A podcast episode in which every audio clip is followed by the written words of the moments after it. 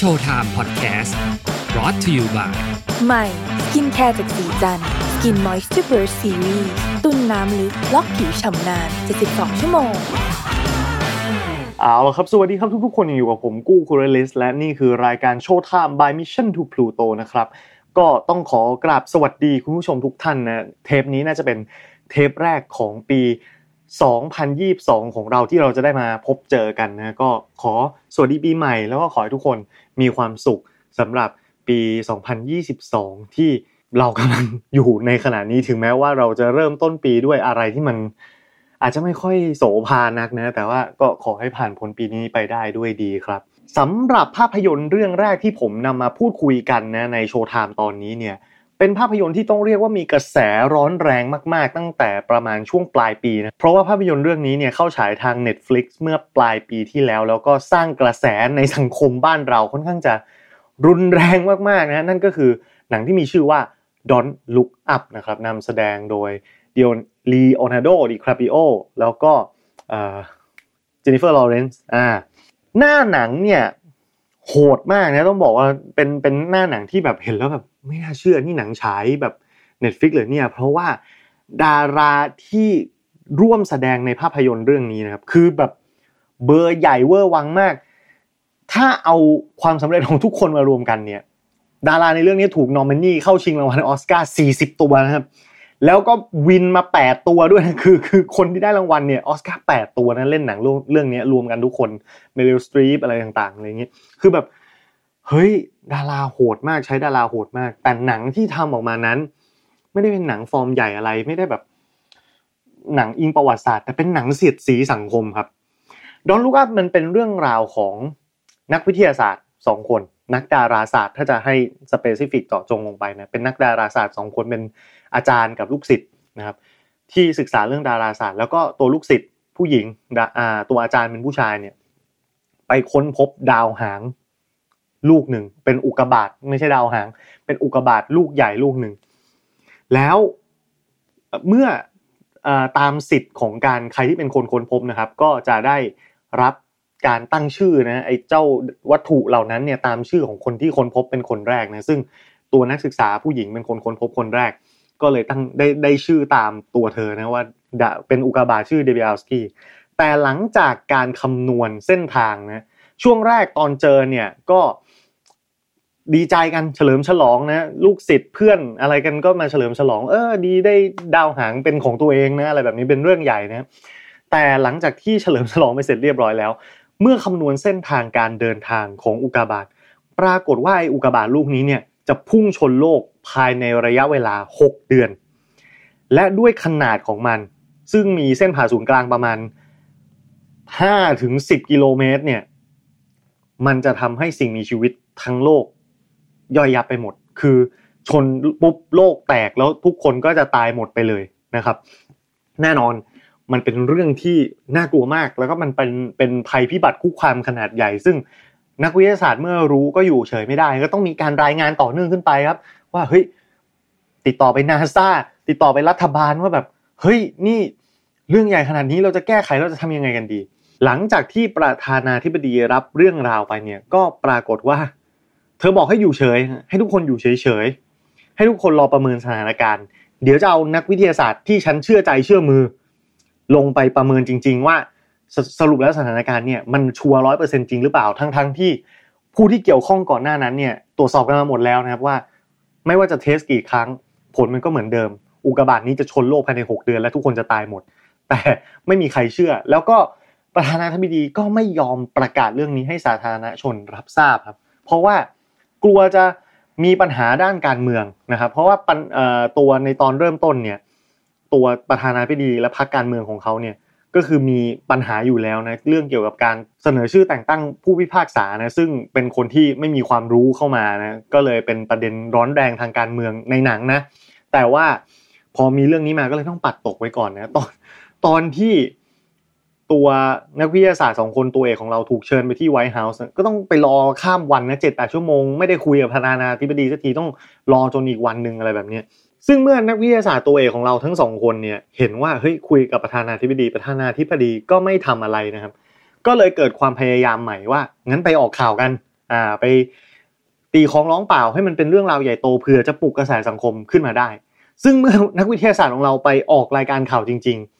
ผู้คนในสังคมก็ไม่เชื่อครับ นักข่าวก็ทำเขาเป็นตัวตลกมึงบ้าหรือเปล่าเนี่ยอยู่ดีๆก็จะมาบอกว่า อยู่ดีๆก็จะมาบอกว่าดาวหางจะพุ่งชนโลกแล้วทุกคนก็จะตายภายใน 6 เดือนอย่างเงี้ยคือ ทุกคนก็งงไปหมดแล้วทุกคนก็ไม่มีใครเชื่อนะทำให้ตัวนักวิทยาศาสตร์ตัวเอกของเราทั้งสองคนเนี่ยก็คือทำอะไรไม่ได้ครับ จะดิ้นรนเรียกร้องไปทางไหนก็ไม่มีใครเชื่อ ไม่มีใครทำอะไรฮะก็เลยต้องปล่อยทุกอย่างไปตามยถากรรมทั้งที่ตัวเองรู้ว่าเดี๋ยวหกเดือนโลกจะแตกเนี่ย จนกระทั่งเวลามันผ่านไปเป็นเดือนนะประธานาธิบดีประธานาธิบดีไปเรียกไอ้นักวิทยาศาสตร์ของเราสองคนนี้กลับมา เพราะว่าตอนเนี้ยกำลังมีดราม่าในเรื่องการเมือง ว่าตัวเองไปเล่นชู้กับตัวประธานาตัวประธานาธิบดีที่เป็นผู้หญิงเนี่ยไปเล่นชู้กับผู้พิพากษาที่ตัวเองแต่งตั้งไปแล้วขาดคุณสมบัตินะก็เลยต้องเอาเรื่องประเด็นเรื่องอุกาบาตจะชนโลกเนี่ยมาทำให้จริงจังเพื่อเบี่ยงกระแสทางการเมืองนะฮะ คือการเมืองกำลังร้อนแรงในเรื่องที่เขาทำทำอะไรไม่ดีเอาไว้เนี่ยก็เลยอะเอาเรื่องอุกาบาตมาเบี่ยงเบนความสนใจผู้คน และคราวนี้ยอมลงทุนลงแรงทุกอย่างเปล่าประกาศ แล้วก็ใช้สื่อตัวเองผลักดันเต็มที่เพื่อให้กระแสเรื่องนี้มันใหญ่มากพอเป็นที่สนใจมากพอ หลังจากที่โอเคทุกคนยอมจับมือร่วมมือเป็นพันธมิตรกันชั่วคราว ภารกิจของพวกเขาก็คือ ยิงระเบิดนิวเคลียร์ขึ้นไปบนท้องฟ้าจำนวนมาก พุ่งชนใส่อุกาบาตเพื่อหวังที่มันจะเปลี่ยนเส้นทางนะเปลี่ยนวงโคจรของมันไม่ให้แบบพุ่งตรงเข้ามาหาโลกนะให้เฉียวออกไปนะปรากฏว่าเมื่อมี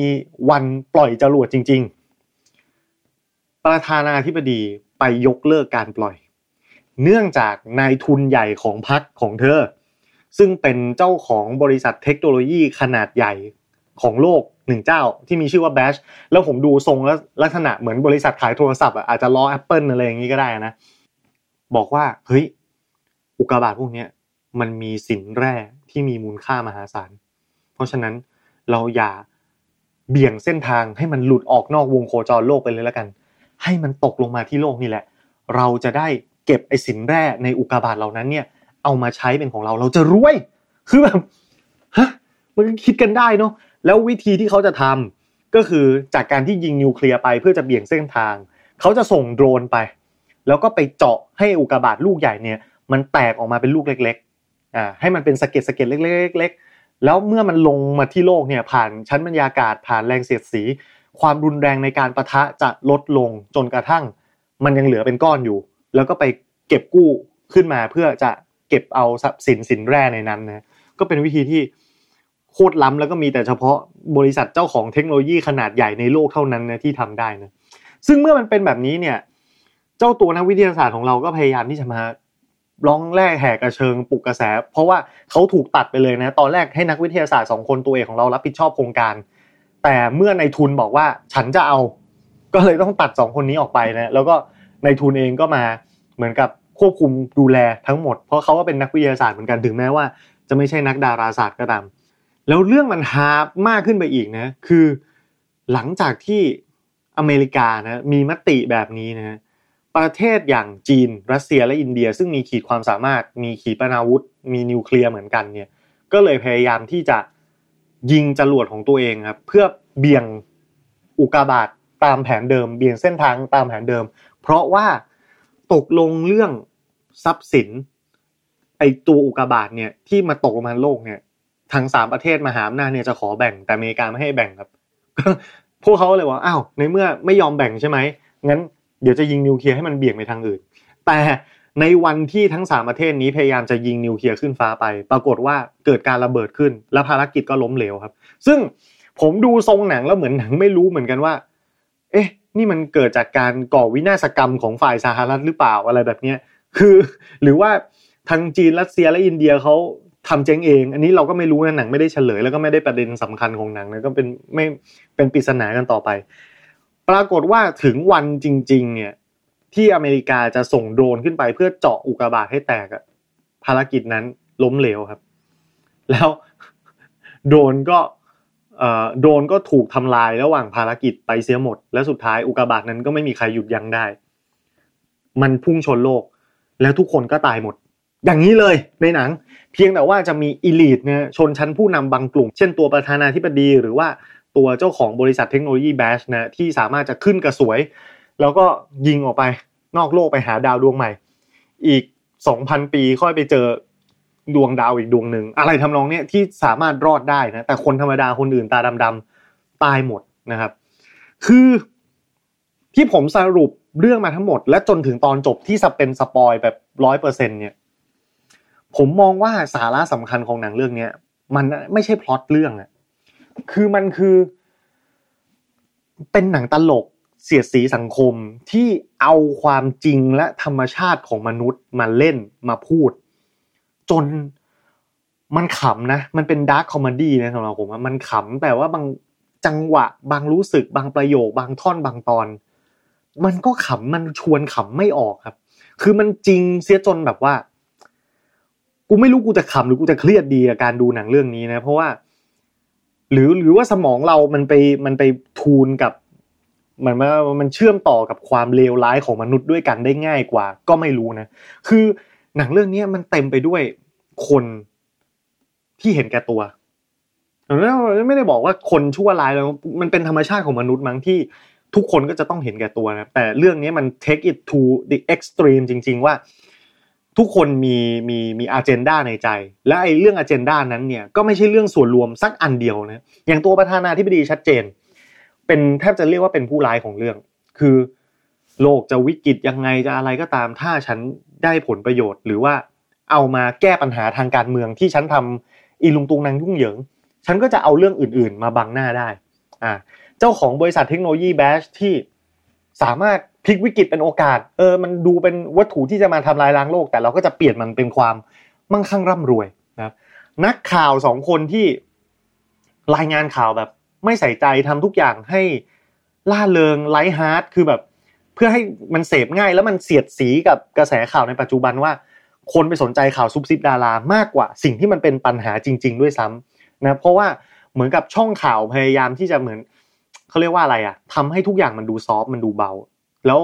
คนก็เลยแบบไม่สนใจอะไรแบบเนี้ยแล้วเวลาเราเกิดปัญหาประเด็นอะไรขึ้นมาเนี่ย มันยากมากเลยนะครับ ในสังคมปัจจุบันที่จะเกิดจากจะเกิดความยอมรับจากทุกฝ่าย คือมันจะมีคนที่เห็นตระหนักรู้ถึงปัญหาและพยายามทำให้มันเป็นเรื่องใหญ่ ในขณะเดียวกันก็จะมีคนที่ต่อต้าน ไม่เชื่อ discredit อะไรต่างๆ นานา แล้วบางทีก็ทำด้วยวิธีที่ไม่ใช่วิทยาศาสตร์อะคือไม่ได้ถกเถียงกันด้วยเหตุผลน่ะแต่มันเป็นการแบบโจมตี ด้อยค่า hate speed คือแทนที่จะมาถกกันว่าไอเนี่ยทำไมถึงจริง และไอเนี่ยทำไมถึงไม่จริง แล้วเอาข้อมูลมาเปรียบเทียบกัน แต่เราก็ใช้วิธีด่ากันส่งๆไปอย่างนั้นน่ะเพราะว่าเราไม่ชอบอีกฝ่ายหรือจะด้วยเหตุผลอะไรก็แล้ว แต่ มันทำให้เราเห็นว่าการจะแก้ปัญหาปัญหาหนึ่งในสังคมเนี่ย มันยากมากนะครับรวมไปถึงตัวตัวละครเล็ก ๆ อย่างเช่น แฟนของนางเอกดิเบียสกี้เนี่ยที่เป็นนักข่าว ซึ่งเป็นความสัมพันธ์ที่เอาเปรียบกันตลอดนะตัวผู้ชายเนี่ยเป็นเป็นนักข่าวแบบนิตยสารหรือหนังสือพิมพ์ ตีพิมพ์อะไรแบบนี้แล้วก็พยายามที่จะแบบขอให้แฟนตัวเองอะช่วยทำงานให้คิด headline คิดไม่ออกช่วยคิดให้หน่อย จนกระทั่งแบบ อันนี้ยังบอกบอกนะแต่พอถึงเวลาจริง ๆ ว่าแบบแฟนตัวเองเนี่ย ไปสติแตกออกหน้ากล้อง ก็เอาเรื่องของแฟนเนี่ย มาเขียนแฉนะฮะ แล้วก็ให้ตัวเองได้ headline ให้ตัวเองได้หน้าข่าวว่า ฉันเคยนอนกับไอ้นักวิทยาศาสตร์สติแตกคนนี้อะไรแบบนี้ซึ่งก็เป็นการหาประโยชน์เข้าตัวนะครับ ตัวพระเอกเองที่เอ่อพยพย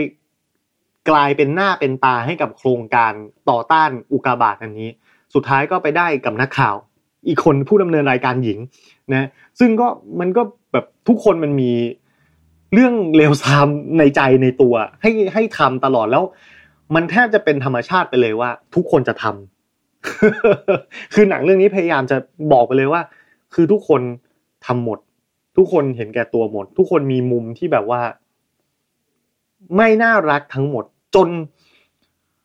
จนเรามานั่งคิดแล้วแล้วเราก็กลัวว่า แล้วถ้ามันเกิดเหตุการณ์นี้จริง ๆ เนี่ย แล้วคนมันเป็นแบบนี้ แล้วเราจะเอาชีวิตรอดกันยังไง เราจะมนุษยชาติจะยังมีความหวังอยู่ไหมอะไรแบบนี้นะครับ ซึ่งฟังดูมุมนึงมันก็ว้าวุ่นใจนะแต่อีกมุมนึงก็มันก็เป็นเรื่องที่ช่วยไม่ได้จริง ๆ ว่า ถ้ามันเกิดเหตุการณ์แบบนั้นจริง ๆ แล้วคนก็ยังจะเลวยังจะปัญญาอ่อนกันแบบนี้อยู่อีกเนี่ย ก็ถ้ามนุษยชาติจะสูญพันธุ์ก็ต้องสูญพันธุ์นั่นแหละ แล้วสิ่งที่ผมชอบที่สุดเนี่ยมันจะมีซีนที่ผมชอบมากๆ ในเรื่องมีอยู่สองอย่าง มีอยู่สองตอน ตอนแรก คือ ตัวตัวมันมันในระหว่างที่ตัวพระเอกกับนางเอกมินดี้กับดิเบียสกี้เนี่ยรอเข้าไปหาประธานาธิบดี แล้วมีนายพลคนหนึ่งนั่งประกบอยู่นายพลคนนั้นเนี่ย ไปหยิบขนมมากับน้ำแล้วก็มายื่นให้ทุกคน แล้วก็บอกว่า เออเนี่ย คนละยี่สิบนะ คนละยี่สิบเหรียญ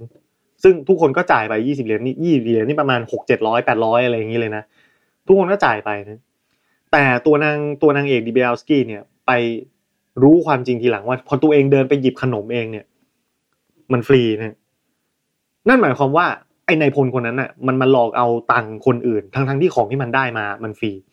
แล้วเรื่องนี้ก็กวนใจนางเอกตลอดทั้งวันว่าเชื่อทำไมมันทำไมมันมันหลอกกูวะทำไมมันทำอย่างนี้วะทำไมมันมาเอาตังเราวะคือเรื่องนี้สำหรับผมอะมันบอกว่า คือมนุษย์มันเฮี้ยครับคือคนมันเลวนะคนมันเลวมันแบบ มันไม่มีเหตุผลน่ะ แล้วมันก็มันก็พยายามมันพร้อมที่จะเอาเปรียบคนทุกคนที่มันเจออยู่แล้ว ถ้าเจอคนเฮงซวยแบบนี้นะอันนี้ก็เป็นเรื่องที่แบบบางอย่างมันไม่ต้องไปหาเหตุผล เช่นว่ามนุษย์บางคนทำไมมันถึงชั่วร้ายนะมันก็ชั่วร้ายของมันเองอยู่แล้วนะกับอีกซีนหนึ่งที่ผมชอบก็คือซีนที่นางเอกไปคุยกับ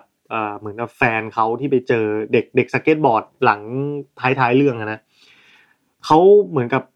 พอมันเกิดเรื่องราวเกี่ยวกับ เหตุการณ์ใหญ่โตแบบนี้อุกาบาจะชนโลก รัฐบาลจะแก้ปัญหายังไง จะมีในทุนเข้ามาเกี่ยวข้องอะไรต่างๆ คนที่อยู่วงนอก คือก็จะมองเข้าไปว่า แม่งจะต้องมี conspiracy theory อะไรสักอย่าง คือจะต้องมีเรื่องลึกลับ ซับซ้อนซ่อนเงื่อนอะไรเหตุการณ์เกี่ยวพันเยอะแยะนางเอกก็บอกว่าไม่มีล็อกไอ้พวกเนี้ยมันไม่ได้ฉลาดขนาดที่จะมาเลวตามที่นายคิดได้นะ คือคือจะบอกว่า ไอ้เรื่องคงเรื่องซับซ้อนที่เราวาดภาพกันไปเองเนี่ยบางทีมันไม่ได้มีอะไรซับซ้อนขนาดนั้นนะ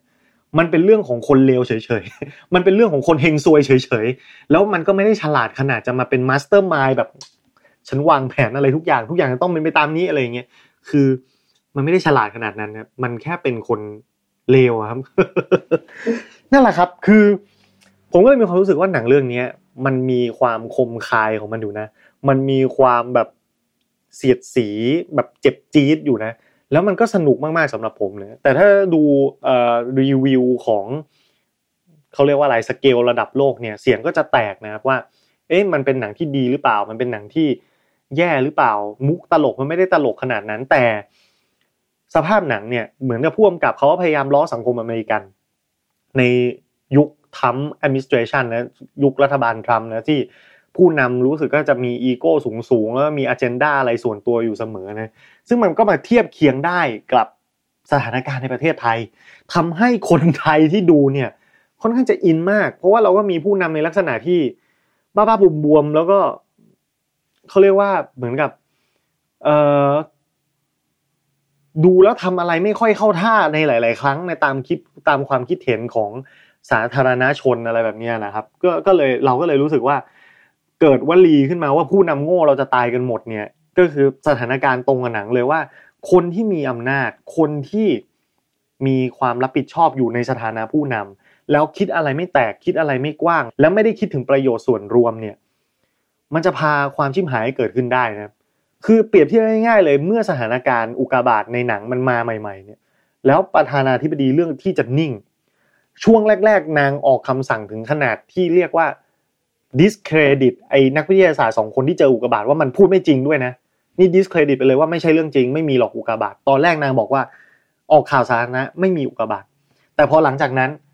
ก็มากลับตัวว่ายอมรับว่ามีอุกาบาตเพราะว่าอย่างที่บอกว่ามีวิกฤตทางการเมืองก็เลยเอาข่าวนี้มาเบี่ยงประเด็นเนี่ยนะครับ เราจะเห็นได้ชัดเจนว่าท่าทีของผู้นำคนที่มีอำนาจในการสั่งการ มันชี้นำกระแสสังคมได้มากขนาดไหนนะครับ คือถ้าคุณยอมรับว่าเรื่องนี้มีจริง คุณเห็นมันเป็นปัญหา คุณปลุกพูดปลุกกระแสสังคมให้ตื่นรู้และปฏิบัติไปในทิศทางเดียวกันคำพูดของคุณ มีน้ำหนักมีความหมาย และโดยเฉพาะอย่างยิ่งวิกฤตในสภาวะวิกฤตนะฮะคนต้องการที่พึ่งและผู้นำที่เข้มแข็งก็จะโชว์ศักยภาพตรงนี้ออกมา ไม่ใช่ว่าพูดอะไรออกมาแล้ว รวมศูนย์จิตใจคนไม่ได้ ไม่มีใครเชื่อไม่มีใครฟัง พูดอะไรออกมาคนต้องมาตั้งคำถามตลอดว่าไอสิ่งที่มึงพูดมาเนี่ย มันเรื่องจริงเปล่าวะหรือมึงมีอะไรแอบแฝงอยู่ภายในอย่างนี้มัน มันเป็นผู้นำที่ไม่จริงใจไม่ซื่อสัตย์แล้วผมมองว่ามันใช้ไม่ได้นะครับและที่แย่กว่านั้นก็คือกรณีที่บอกว่าปฏิเสธไปเลยนะมันไม่ใช่ปัญหา มันไม่มีจริง โอ้ยทุจริตไม่มีหรอกอะไรอย่างเงี้ยคือแบบ มันมันไม่ได้ครับมันคือเป็นผู้นำที่ใช้ไม่ได้นะก็เลยรู้สึกว่า โอเค ย้อนกลับมาที่หนังว่าดูหนังเรื่องนี้แล้วมันมันอินมากนะฮะแล้วผมเชื่อว่าก็น่าจะมีคนหลาย ๆ คนที่ดูแล้วก็อินเหมือนกันนะครับ เพราะฉะนั้นก็ผมมองว่า ดูไปดูกันเถอะ แต่ดูให้เป็นความบันเทิง ไม่ต้องไปเครียดกับมันมาก เพราะว่าชีวิตเรามันก็เครียดกันอยู่แล้วจริง ๆ นะ แต่ทำในสิ่งที่จำเป็นเมื่อมันจำเป็นนะครับ เช่นว่า เอ่อจะบอกว่าอะไรดีล่ะ ใครทำอะไรจำไว้ เมื่อถึงเวลาที่จะต้องลงโทษเขา ไม่ว่าจะด้วยทางสังคม ทางกฎหมาย หรือการย่อนบัตรเลือกตั้ง ก็ไปทำมันซะตามสิทธิหน้าที่พลเมืองนะครับ ผมมองว่าการด่าไป ด่าไปบางทีก็กระตุ้นได้ แล้วมันก็สะใจดีนะแต่ว่า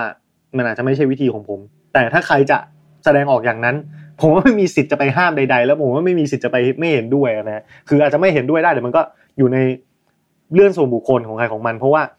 ผมคิดว่าเราต้องการทั้งสองสองอย่าง คือคนที่ออกไปในลักษณะรุนแรงเพื่อกระตุ้น กับคนที่ออกไปในลักษณะ